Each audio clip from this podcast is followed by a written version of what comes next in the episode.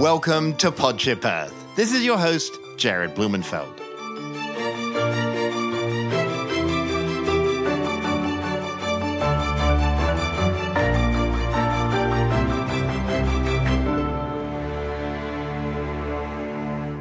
At nearly 100 million acres, California is a big state. And during the 2020 wildfire season, over 8,800 fires have contributed to the burning of nearly 4.5 million acres, making it the largest fire season in California's modern history. To put that in context, the 2020 fires have burned more than the last three years combined, with five of the six biggest fires in California's history happening this year. Unfortunately, there's been over 10,400 structures that have been damaged or destroyed, and at least 31 fatalities relating to the wildfires. Today, over 5,600 firefighters continue to battle 22 wildfires in the Golden State. Hotshot crews are the most highly trained, skilled, and experienced type of hand crews. Hotshot crews are made up of 20 to 22 wildland firefighters who respond to large, high priority fires across the state and the nation and fight the most challenging parts of the fire. They are trained and equipped to work autonomously in remote areas for extended periods of time with little or no logistical support.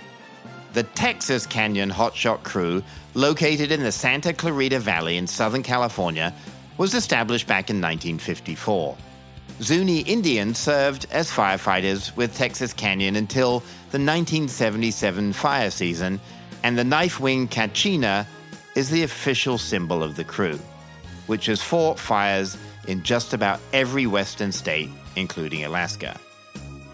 I catch up with Justine Good, who's been a hotshot with the Texas Canyon crew for five years. Justine is about to deploy to her eighth fire of the season. What you're about to hear are Justine's personal views and opinions, not those of the US Forest Service, or for that matter, anyone else. I start by asking Justine about her pets, which she's trying to quiet down. So I have uh, I have a couple animals. So I have a Chip. He's a Yorkie. Um, he's very small but very brave. And then I also have a mini pig that, you know, as mini pigs are not that many once they totally grow up. He's about 70 pounds. He still sleeps in, in bed with me and mostly on the couch and just hangs out. And uh, these two, they they don't really get along, but they don't unget along, if that makes sense. But there's probably a whole Instagram feed of dogs and pigs. There is, which I was influenced by, and I always try and get them to like, you know, sleep in the same bed together, and they never do. But you know, whatever. No, nobody's life is like Instagram. That's well. If anyone's life is like Instagram, it might be you. You were kind of like a real life action hero. funny. I was thinking about that. Like the more you get to know someone, the more you realize, and it's just like, oh my god, everything's so amazing. And then you actually like see how it it really is. You're like, ah, dude, everybody's got everybody's the same. You know what I mean? Everybody's got problems. What is a Texas Canyon hotshot, Justine? Because you are one. I am a Texas Canyon hotshot. It really is cool. Um, so it's like it seems probably pretty arrogant to actually call yourself a hotshot is literally in our job name. So we're you know, I probably should have done a little bit more research to find out exactly how many hotshot crews there are in the nation. There's not a ton of us. It's a pretty uh, small amount of of groups. So we're basically like a special uses module that go to hard to access or difficult to access portions of the fire or fires. So um, a lot of time with wildfires, you know, they might start off the road, but then they burn up kind of going towards the middle of nowhere, or they start from a lightning strike in the middle of nowhere. They're very difficult to access. And, you know, you're not going to be able to just drive up there and put a hose lay from the road. So that's where we come in. We're um, a hand crew. So we either hike in or we fly in um, to get to those more difficult portions of the fire. I think we had like 9,000 lightning strikes or something insane in one month alone. So crazy time for you. Who phones the hotshots and deploys you? So most all fires are handled by like teams. So they're either like type one, type two, or type three. So like incidences. So anything in like LA County is going to be a type three incident right off the bat, even if it's a little 10 by 20 spot or something like that. And that's just because of like the complexity level of how many people come and jurisdiction and all that kind of issues. And then when the fire gets bigger, it becomes a type two fire. And then once it, you know, those real big, huge campaign fires, those are type one fires. Like, so think of like Creek Fire or Saddle Ridge or the Bobcat that we just had, any of these larger fires that we've just had, those are type one. And there, that you have these people that are just like us. They're modules, they're teams made up of like different people from different agencies. And you have like an incident commander and you have an operations chief and you have a finance chief and you have all these different parts. And it's kind of like they set up, uh, it's almost like a tent city where the logistics are happening, the maps are being printed, the plan is coming out of like, you know, what we want to do. You have all the division supervisors there. Um, and then it just breaks down, trickles down smaller and smaller and smaller. So we are the boots on the ground. There was this really cool program in the 80s called the A Team. And it was like you'd send in the A team. So that that's kind of that's kind of you. Where are you when you get the call? We are. We have a fire station just like okay. everybody else. Our station is um, right here in, in, Santa Clarita. There's actually a patrol that runs out of that station, um, an engine, engine 317, and then our crew. A hotshot crew is a, essentially a 20 person um, hand crew. Like everything in fire, you kind of want to break down to span span of control, if that makes sense. You you don't want to be supervising too many people, otherwise it all goes to hell. So you have like a superintendent, and then he supervises kind of the two captains, and the two captains there's also one superintendent. That's the guy that drives like the chase truck in front of he, in front of the two like mods, which are basically like uh souped up school buses. They're like Sparkletts trucks with uh, seats in there, jumper seats in there. So you have him in a, a soup truck, which is like a, a chase truck, and he's usually like out ahead of us. And you say he because it's generally a he. I'm yes. actually the only yeah. female on my group, and I have been for the whole five years that I've been there. So but yeah, there are allowed to be superintendent girls. There's just not a ton of them. So he's, you know, driving out in front.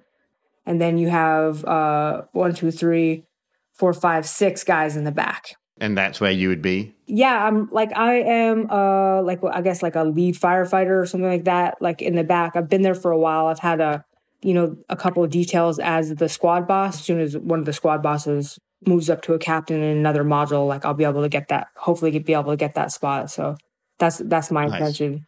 So this has been an insane year, Justine. I, I mean, just from the outside, it feels like you must have been working a lot. This has been a really, really busy year. It, we actually have a lot of really busy years.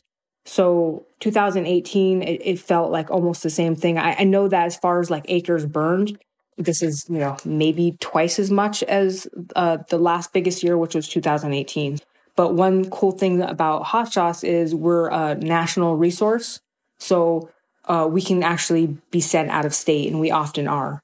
So a lot of time, you know, California, especially Southern California, keeps us so busy. We just end up staying, you know, in California for the whole season. But on more moderate years, like last year, 2019 was a very moderate year in California. And then we went to Alaska, we went to Colorado, we went to Arizona, we went like kind of all over the place. So we'll we'll stay busy regardless. You know, like I said, there's not a ton of hotshot modules, so they're often like you know being called for on a lot of different fires. I guess there's two scenarios that you described. One is where you hike in, and the other is where you're kind of dropped in by airplane. Yeah, we're not like jumpers. So there are smoke jumpers, and those are the guys that actually jump out of the fixed wing planes. A lot of time, they like it, you can work in conjunction with the jumpers they'll jump out and they'll build like what you call like a landing spot for the helicopter. We'll land, get out, and then we'll put in the real work.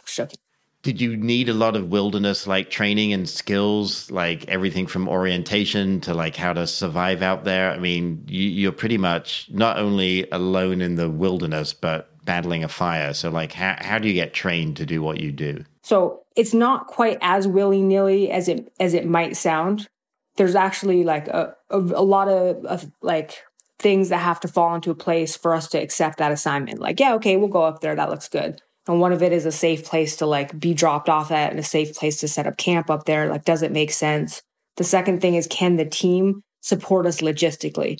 Now, part of what makes you like a hotshot crew or having like a type one status is that you can support yourself for 72 hours. Like we're standalone. We have enough water, batteries, food, everything else for 72 hours. After that, the team needs to make sure that they'll be able to support us logistically. So as long as those things are in place, then it's like, okay, cool. So we get dropped off. First thing you do is you make you set up like a kind of a camp, maybe leave someone behind to make sure that everything's set up with that we have like a good area to be able to come back to.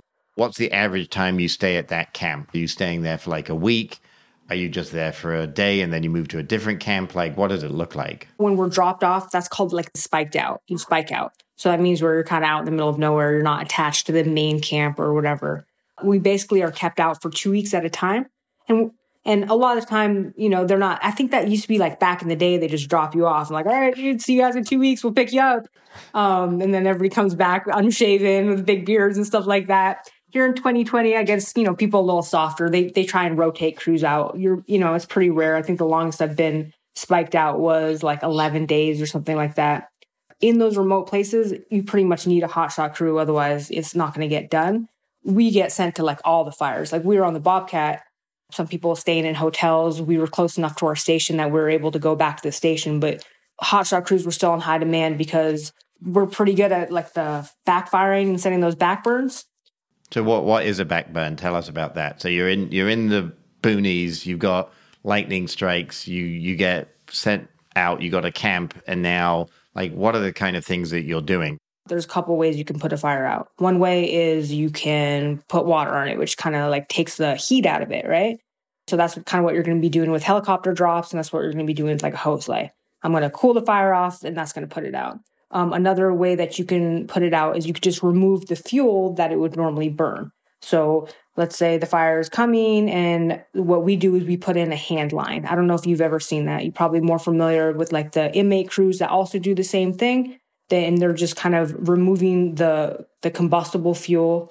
So what could be burned um, that's in the fire's path. Um, and you do that with a combination of like different tools between a chainsaw. Um, it's usually a configuration. You have a chainsaw and then someone right behind the guy with the chainsaw throwing what he just cut. And then you have a guy right behind that with a combination of different hand tools, knocking out the stobs and then scraping it to bare mineral soil. So once you get to that fire, so fire gets to that edge, and then you scrape that little, like, you know, maybe two foot, six foot line, and then it has nothing else to burn, and then it's now been lined and, you know, it'll kind of go out in itself. So that's our main thing that we do. And that's just incredibly labor intensive. I mean, it sounds like what you're describing crazy. Yeah, you're like, it's 2020. Like, there's got to be an easier way. Like, I can't believe people still do this, but, you know, here we are.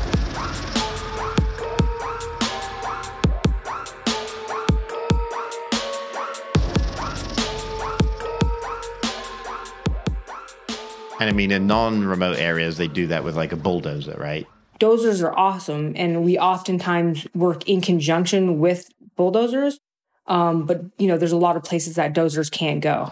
So dozers can't go if it's too steep or if there's rocks is a major like um, issue with dozers. So there's places, you know, and if you can get a dozer up there, you always, you know, use a dozer. So we'll work in conjunction with dozers, with helicopters. Sometimes you need a ship there ahead of you to like cool it down for us to be able to get in there. Um, and we're going to like, we'll look, okay, let's say we can, t- you know, we can get this ridge to this ridge with the dozer, but we're going to have to do this piece by hand because it's just too steep or it's just too rocky. So, you know, um, it, like, you know how they say it takes a village? Well, it takes a village to put a fire out. So you do everything kind of in conjunction with hose lays, helicopters, fixed wings, and bulldozers to, you know, put that sucker out and, and every fire is a little different and every area is different of what you can and can't get in there.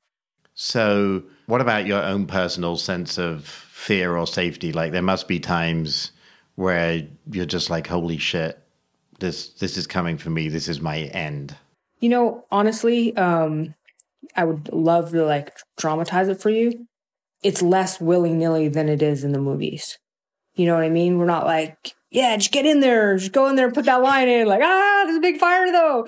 It's never like that. I mean, you're always kind of like you you look at a piece and you always you you provide for your own safety first, basically. Like you never want to be part of the problem. Like, oh, I'm just gonna get in there and I'm gonna go save this house or I'm gonna go get this piece of line in and then like we all burn up like that's just making a, a bigger mess kind of so just starting with that you look at every situation you're like okay do we have a good safety zone and then as we progress, we're like, how far are we from our safety zone? So you're always like thinking about like your access to your safety zone, your escape route. Um, you always kind of want to have multiple plans in place. Like this is our primary plan, then we want our contingency plan, and then we want our get all goes to hell plan. If that doesn't work, we're going to move over to this road. If that road, we can't hold it there, we're going to bring it up on this ridge. Or sometimes like, let's say like a Santa Ana fire, then you're like, man, there's, there's nothing we can do right now. We're just going to let it blow through and then we're going to pick up the pieces once it kind of does what it needs to do. How, how do you find the energy to keep going? The long hours, it's long hikes in there. Our gear is super heavy. Like they, because we, there's less of us than an engine group. Like I used to work on an engine and maybe go to like three major campaign fires a year, plus a lot of like little smaller local ones. Now I'm like, I think I'm on my seventh full one and I'm about to go to the creek fire tomorrow. So that's like number eight, like a 14 day, you know, plus rolls.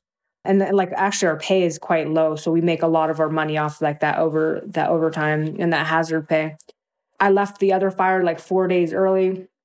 The boys timed out on that fire and then they get so you work for 14 days however long it takes you to travel home and then you get two days off of r&r and during those two days you they don't call you like you have to be left alone and they were only there a couple hours before we got a resource order to go to the creek fire so they texted me and I was like, the creek fire, that's like 90% contained. Like, what are we doing there?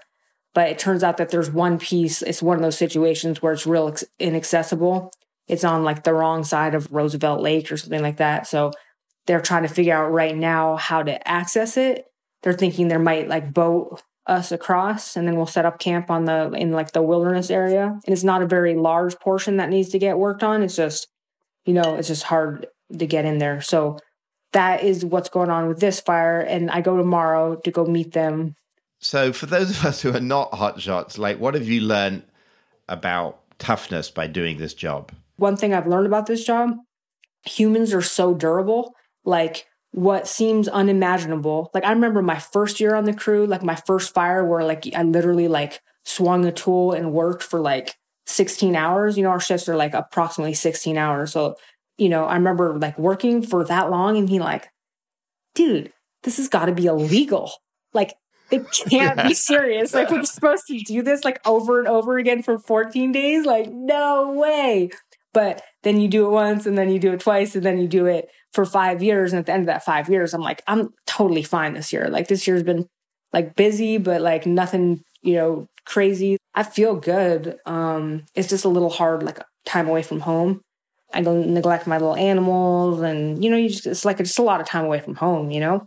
Yeah, huge. It's a huge commitment. Yeah, it really is. And like this is one of those years you're just like, dude, I can't even imagine how people do it with kids, you know? Yeah. Well, thank thank you for everything you're doing. What you do is incredibly hard, and what's at stake is so huge. It feels it feels like a lot. It's an ass kicker for sure. And I, I think that like if this maybe was my my first year was really hard year too. That was a real ass kicker too. But you know what I mean? Like it just it doesn't seem that hard this year just because I'm used to it. And there's like things this year, you know, because of COVID, most of the time we spend at camp.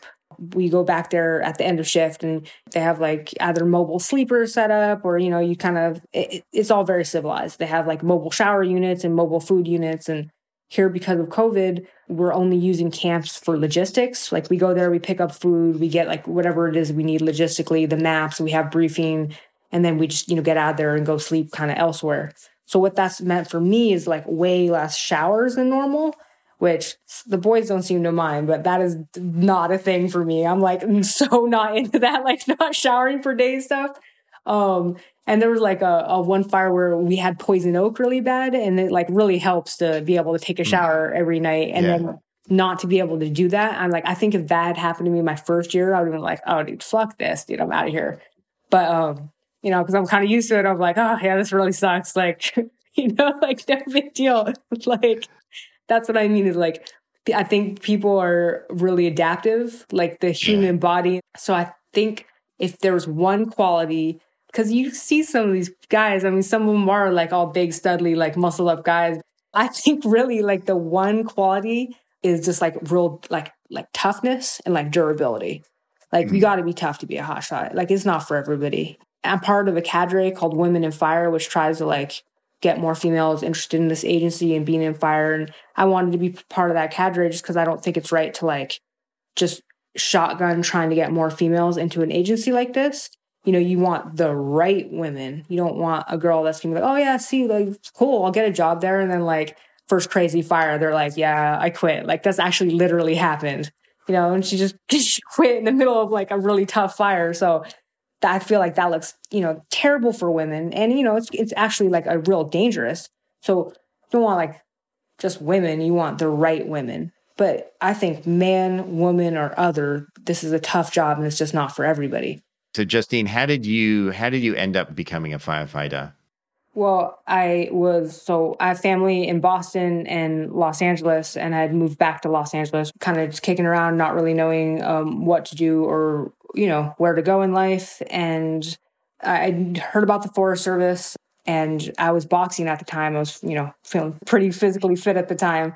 Um, so I, I applied and, I, and, you know I was accepted as a seasonal. A large portion of our workforce is seasonal, and um, it, you know it's not like this was like a, a career like a a dream job for me at all. Like there's no firefighters in my family. It, it you know previously wasn't even something I really considered.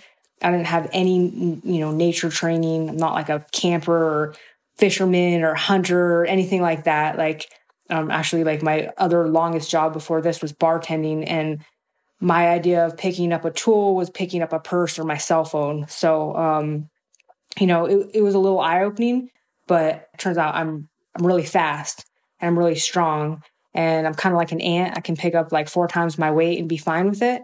And, you know, I have a lot of older brothers. So I'm going to be one of those rare females that has no problem working with a bunch of guys. I came here and I can't say I fell in love because it's just too hard to be like, oh, I just fell in love with it. But it sucks you in. And it's kind of like, I don't know, like being a firefighter or especially being a hotshot is kind of like being in an abusive relationship. Like you need it and you miss it and you wonder what they're doing. And I, the whole time I was on vacation, I was like thinking, oh my God, they're going to leave without me on another fire. Like, am I going to be able to get out there? Um, but then you get away from it for a while and then you're like, oh my God, this is killing me. so you know, you just you kind of end up there, and it's a it's a really like worthwhile like like put it this way like nobody that I work with or I know like needs to see a therapist. Does that make sense? When you just work that hard, that like physically that hard, and it's like, yeah, like I'm just not, I'm not worried about a lot of things that like consume a lot of people because I'm just trying to worry about like not like dying of like heat exhaustion, if that makes sense. That makes complete sense and it turned out I'm very suited for it.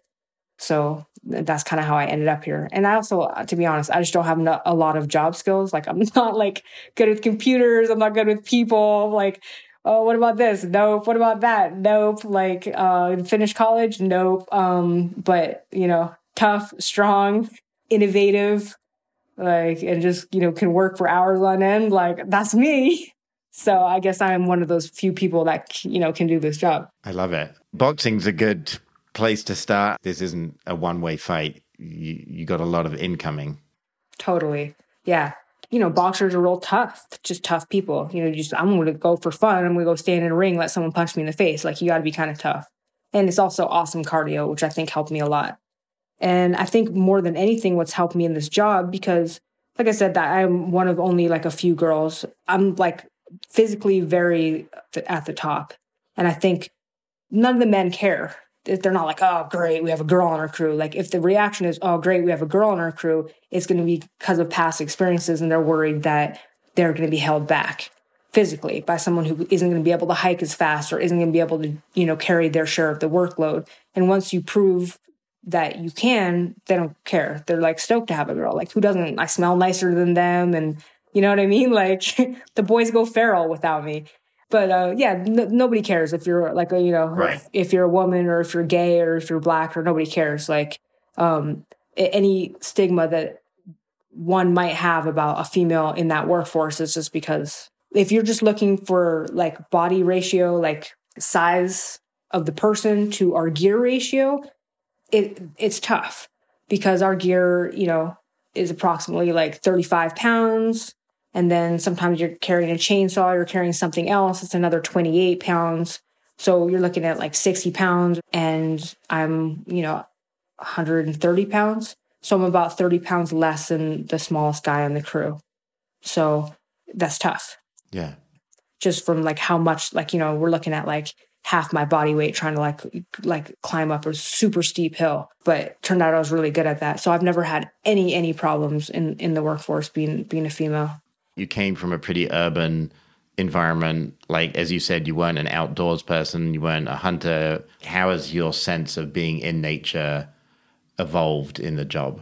Nothing, Jared. I hate it. Like, I would rather light myself on fire than go camping recreationally. I love that. Um, that's a great answer. Yeah, I think so. One thing that like is cool is like we are very prepared. Like we're laced out. We got like the right kind of sleeping bags, and the longer you're there, you get more and more like dialed in. I think you start taking things for granted. Like we'll be like next to Half Dome, or we'll be in places that most people pay big money to get to, and we're there. We got someone, we got a helicopter ride up there, It got dropped off there, and then every once in a while, it's really important to to like sit back and you like look at something, and you're like, oh my god, this is rad. And like when the operational tempo of the fire slows down a little bit, and you actually have that opportunity, and you're like, you know, laughing with your friends and like doing something, and you're just like, you know, wow, I can't believe we get paid for this. This is quite lovely. This is rad. And most people spend their two week holiday, their only two weeks that they get off from work, like coming up here and I'm getting paid to do this. True, but most people might not want to be going to those places when they're on fire. You must spend like more time in nature in a few months than than most people do in a lifetime. Every year that I've been on a hot hotshot crew, I've had at least a thousand hours of overtime. So those are a thousand fire hours. So then you look at those guys that have 20 years in, that's 20,000 hours of fire experience that they have. And they're beyond knowledgeable. Someone who really blow your wig back because they'll they'll know things of like different tree species and they're like, oh, they'll give like the operational briefing. We're like, all right, cool. So just want to let you guys know that you guys see this. Um, this is called witch's hair. This is moss that grows on this type of tree. Just when the fire gets up, it don't freak out because the fire will just rip up just the witch's hair and it's actually not burning the tree and a newer firefighter is going to look at that and think, oh my God, the tree is torching, like, ah, like, what's going on here? But really, it'll just go up and then it'll come right back down because it's just burning what's on the tree, like what's growing on the tree, stuff like that. Or they're like, all right, well, I've been in this canyon before and I know that the winds will do this um, during the day and then they'll do this at night. And then when it gets to this area, like, it'll be calm. Like, they, they have that on the job fire knowledge that just kind of comes with years of experience and then you just kind of get a sense of things. And a lot of what is done is explained but a lot of it is just understood intuitively just from they call them slides. And that's just those things that you've seen over past fires that give you the experiential knowledge to know um, how to basically fight it. Um, like kind of what tactics are going to work what's not going to work. And you know sometimes you just got to take a bite of the fire see if it's working and if not you know try something else so this year, Justine, we've had some of the biggest wildfires and the most wildfires in, in California's history. What what's that all about? So the biggest fire um, in history was actually in 1910, um, which was a long time ago, and it burned three uh, million acres in 36 hours. And that's the fire that kind of inspired the modern forest fire policy of like aggressive fire suppression. So before that, it was just kind of like we'll like let fires burn a little bit more. But after 1910, that's where we started like trying to extinguish every spark. So I guess pre-human era, which is like 11,000 years ago, the only lightning kind of started, for, or only fire started from lightning strikes. Um, and then the burn, like the, it would burn every like 60 to 150 years. And the fires were nuclear. So that's kind of like what's happening right now. Because right. we put all the fires out, you have these long periods in between, um, you know, fires. So much of the trees and the is so much old growth, so much overgrowth that when we get those fires, they're nuclear and they're huge and they're yeah. they're really difficult to suppress. Um, and then you have the Native American era, so that was like eleven thousand to five hundred years ago, and every five to fifteen years they'd burn the areas, and the fires were a lot more manageable. So then when it did catch from like a lightning fire or something like that, it wasn't um, like those crazy nuclear fires. And then, you know, you go back to the Spanish colonial, and they weren't into that at all. They didn't know what the Native Americans were doing. The more modern agencies that would start putting fires out, like extinguish them at their, the smallest they could get them. And, and now we're kind of in the situation that we're in today. Well, I really appreciate it. Good luck deploying tomorrow to the glass fire. A huge thank you to Justine Goode for being such a hotshot and for talking with Earth today. These are times that require us to be both tough and durable, And listening to Justine made me realize that, like any other skill, we need to train ourselves to be more resilient. I do realize that few of us have what it takes to be a hotshot, but all of us can train to be tougher in the face of adversity. As Justine emphasized, that doesn't mean going it alone. Rather, we need to have a plan, a backup plan, and then an everything going to hell plan. When we try and play the hero, more often than not, we're putting other people at risk. And if you think you might want to try and be a hotshot, maybe just like Justine, get in a boxing ring first. And finally, these precious words from Justine. I would rather light myself on fire than go camping recreationally. Thank you so much for being part of the Podship Earth journey.